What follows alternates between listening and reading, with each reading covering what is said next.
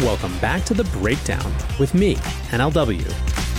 It's a daily podcast on macro, Bitcoin, and the big picture power shifts remaking our world. The Breakdown is sponsored by NYDIG and produced and distributed by Coindesk. What's going on, guys? It is Wednesday, August 4th, and today we are picking up where we left off yesterday and asking what's really behind SEC Chair Gary Gensler's crypto speech. So, on yesterday's show, I gave the full debrief about the state of the infrastructure bill. For those playing catch up, at the 11th hour last week, a provision was put into the $550 billion infrastructure bill that would change tax reporting requirements around crypto. The authors claim that it would generate $28 billion in unpaid crypto taxes. And the mechanism for that was changing the definition of broker to include effectively anyone involved in facilitating crypto transactions. The problem is that while custodial facilitation is what actual brokers do in traditional financial systems, in blockchain systems, many actors, including miners, validators, etc., could be considered facilitators, especially when you remove, as this definition did, the custodial requirement. And that's the problem. These actors are non custodial and don't even have access to the information this new definition of broker would require them to collect and share with the IRS. Meaning, if this new broker definition were applied, ipso facto, most actors in crypto ecosystems would be operating illegally. So, the crypto industry went to work on this. Yesterday's show was largely about how seemingly effective the nascent crypto lobby has been and how we're seeing allies on both sides of the aisle line up to change the language in this bill. We made a little progress in the bill's specific language over the weekend, but are now trying to get the rest of the way there via amendment. As this happens, the designer of the provision, Ohio's Rob Portman, keeps saying that it's totally not about miners and validators and wallet developers, and that we should all effectively chill out because, of course, it's not for them. Opponents of the provision keep saying, cool, then just say that in the bill, not just in tweets and speeches. In fact, he again defended it in tweets yesterday, calling it a common sense provision and not really addressing this specific criticism at all. Meanwhile, Senator Cynthia Lummis, a Republican, and Senator Ron Wyden, a Democrat and Senate finance chair, are teaming up to offer an amendment to change the language. Last night, Senator Lummis wrote, More to come, but we're proud of the work we've been able to do with Senator Ron Wyden to responsibly address digital assets in the BIF. Stay tuned for more on our amendment. Republican Senator Pat Toomey also said yesterday that he might offer his own amendment. So that's the update there. But back now to another dimension of regulatory intrigue. On yesterday's show, I commented on an interview SEC Chair Gary Gensler gave with Bloomberg. I said that in that interview, basically nothing really surprised me. However, just as I was finishing, the full text of Gensler's remarks at the Aspen Security Forum were shared and they hit this industry like a bomb. When I opened Twitter, it was all anyone was talking about. Here are a few of the variety of categories of takes that I saw. One was that this was a phase shift, a new turn, and particularly aggressive. From Catherine Wu, former VC, former Messari founding team, she writes Gensler really went live today to give us all a huge fuck you. In all seriousness, though, this is the most aggressive and hostile stance regarding US crypto regulation to date from the SEC, magnitudes more than anything before. I also saw a lot of folks, specifically crypto lawyers, who had effectively the opposite take.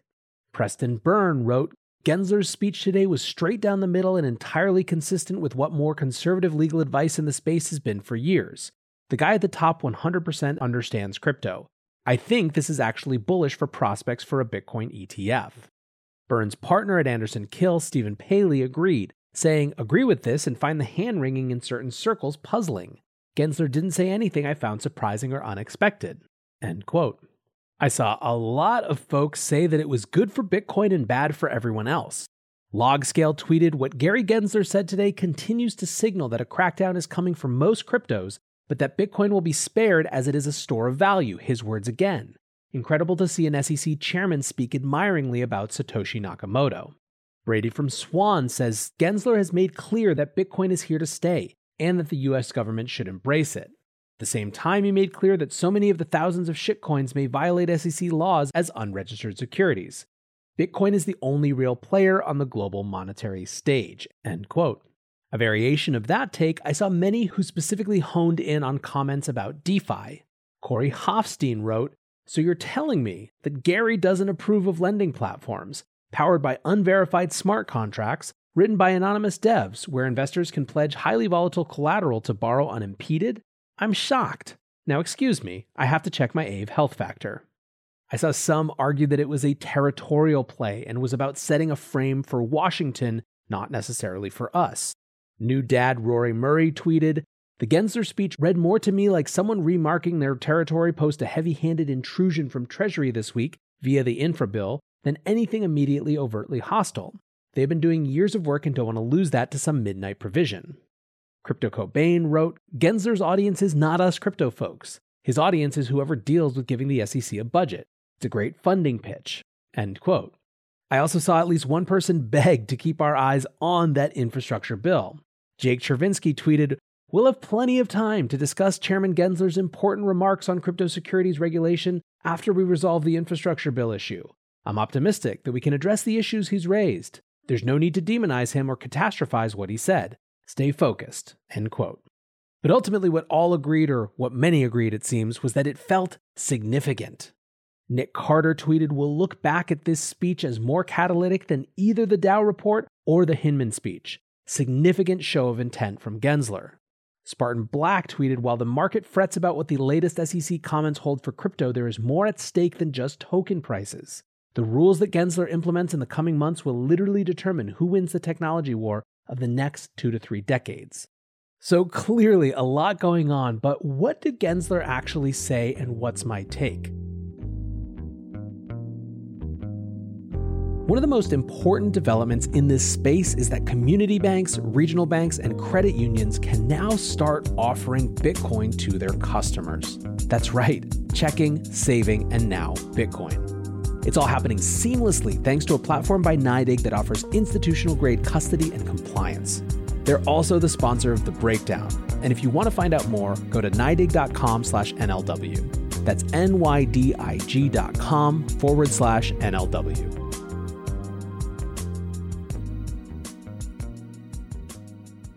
I'll link to the speech in the show notes so you can read it, but let's just share a few of the sections.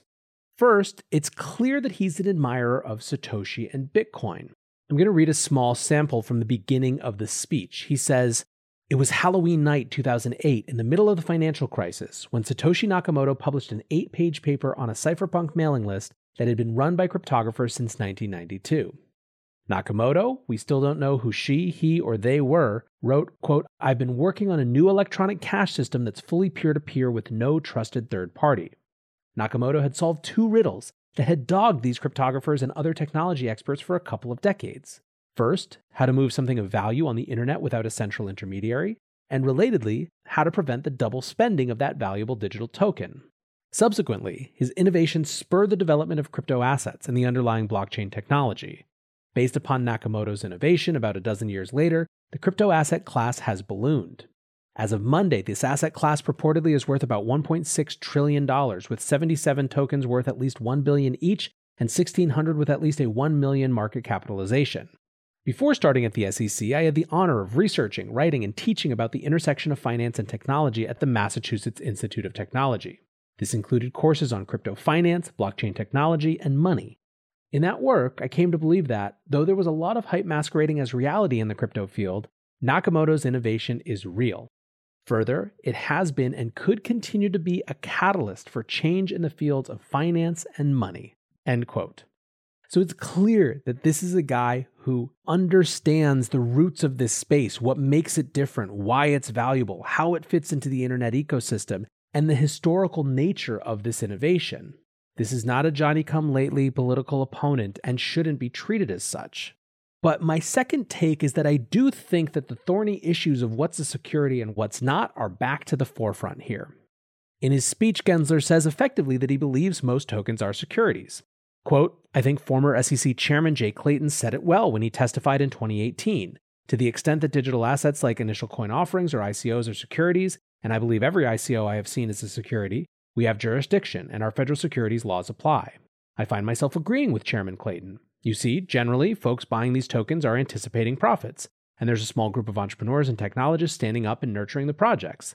I believe we have a crypto market now where many tokens may be unregistered securities without required disclosures or market oversight. End quote. In many ways, this is the set of statements that I saw the biggest dividing line around. The crypto lawyers who said this was totally to be expected were effectively saying he's literally agreeing with what his predecessor said. The people who are frustrated are those who have said that public statements like that of Clayton do not a regulatory framework make, and that an inordinate amount of time has gone into asking SEC lawyers to help crypto project lawyers, who are representing very different types of organizational structures than traditional corporations, to shape a real framework for figuring out what's a crypto security and what's not. Lending credibility to that point is the fact that we've had all of these various heuristics come up over the years in speeches.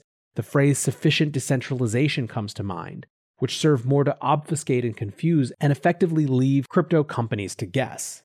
Many have pointed out that the SEC's way of regulating has effectively been through enforcement rather than providing upfront guidance. The flip side is, of course, to lend credibility to the conservative interpretation. Whether we like it or not, Gensler is being super clear on his take. Many, if not most, tokens are securities and hence under their jurisdiction. However, don't expect that take just to be abided, though. I asked Commissioner Hester Peirce to comment on Twitter, and she wrote Nice to see Gary Gensler addressing crypto issues, but the existing securities laws don't work well for certain aspects of crypto, and people's freedom to interact using new technology has produced the innovation at the core of our prosperity. Looking forward to working together. That is a very pleasantly put hell of a statement. Commissioner Peirce has continued to advance proposals for token safe harbors for good faith teams to interact with the SEC. So, if you want some hopium, maybe, just maybe, there's a little bit of good cop, bad cop where Gary is saying how tough they're going to be so he can also have more credibility to open some more room through something like Commissioner Peirce's safe harbor proposals later. There was also this fiery tweet from CFTC Commissioner Brian Quintenz, who wrote, Just so we're all clear here, the SEC has no authority over pure commodities or their trading venues, whether those commodities are wheat, gold, oil, dot, dot, dot, dot, or crypto assets. With all of this, I tend to agree personally with some of the comments I read before that there is clearly at least a bit of territorial assertion here. Obviously, folks in the SEC and the CFTC are reacting, but there's another whole side of this that I think may be more of a silver lining or a bright side than initially it appears. Let's go back to what Rory Murray said. He tweeted The Gensler speech read more to me like someone remarking their territory post a heavy handed intrusion from Treasury this week via the infrastructure bill than anything immediately overtly hostile. They've been doing years of work and don't want to lose that to some midnight provision. So, what might Rory be referring to? Well, there's a bunch of things. First, what he mentioned, this last minute provision in the infrastructure bill, which is just clearly not the right way to regulate crypto. Second, don't forget that seemingly out of nowhere, Congressman Don Beyer, who had never seemed to care at all about crypto, dropped this massive, comprehensive legislation that super focuses on authorizing a central bank digital currency and making stablecoins legal only subject to the Department of the Treasury. That had Representative Tom Emmer, someone who has spent years focused on blockchain issues, up on Coindesk TV yesterday speculating that the Treasury Department effectively put Beyer up to it. And then, of course, you have Elizabeth Warren, who is totally trying to shift the narrative. As I mentioned yesterday, Gensler is coming from a standpoint of investor protections. He doesn't want uninformed investors to lose their shirts on volatile bullshit. Even if we disagree with him about one, what rights investors should have to lose their shirts, and two, what constitutes volatile bullshit, there's no part of his assessment that says this whole thing is a net negative and we shouldn't have it exist refer back to his comments on Satoshi, or if you will, look at what he says about a Bitcoin ETF. He effectively says that an ETF would help address issues of consumer protections. And so there are many who interpret this as at some point we're likely to get a Bitcoin ETF as a way to pull everything into this larger regulatory framework. And indeed, I think when I look at all of the things that he's chosen to highlight in his tweets about this speech, He's effectively saying that for technology to go mainstream, it needs to fit within a public policy framework, and that's what he wants to do. We're focusing and reacting more to the fitting it into the public policy framework than to the fact that he's talking about it going mainstream. Contrast this now with the tone of people like Elizabeth Warren and others like her, who are saying this is all just a phony populist movement. It's just a new set of plutocrats who are taking the place of banks. They're restoring the just for criminals line. They're arguing that it is a systemic risk to the overall financial system. That is a wildly different battle, and one that is much more problematic than disagreements about what gets designated as security. That's what I brought up yesterday upon first blush, and now, 24 hours later, that continues to be my take. We can't weigh all fights equally, or at least if we do, we do it at our detriment. I'm not saying that we shouldn't push back on certain things that we disagree with in this proposal. For example, I think that some of his thinking around stablecoins seems really underdeveloped. There's clearly a larger stablecoin fight in the works, and it feels to me like Gensler's argument that they might be securities is again back to that claiming territory for himself and for his office. I also think that trading venues are probably going to want to hire a few more lawyers after this, but that the smart ones probably will have already hired those lawyers expecting this to be the case.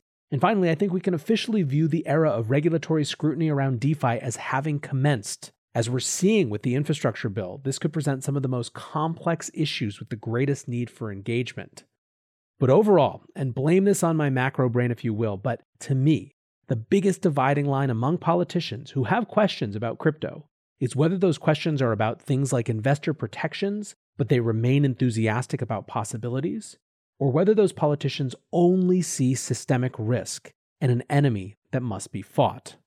I, at this point, am willing to engage with just about anyone who falls into that first category because the second category is where the real existential battles lie.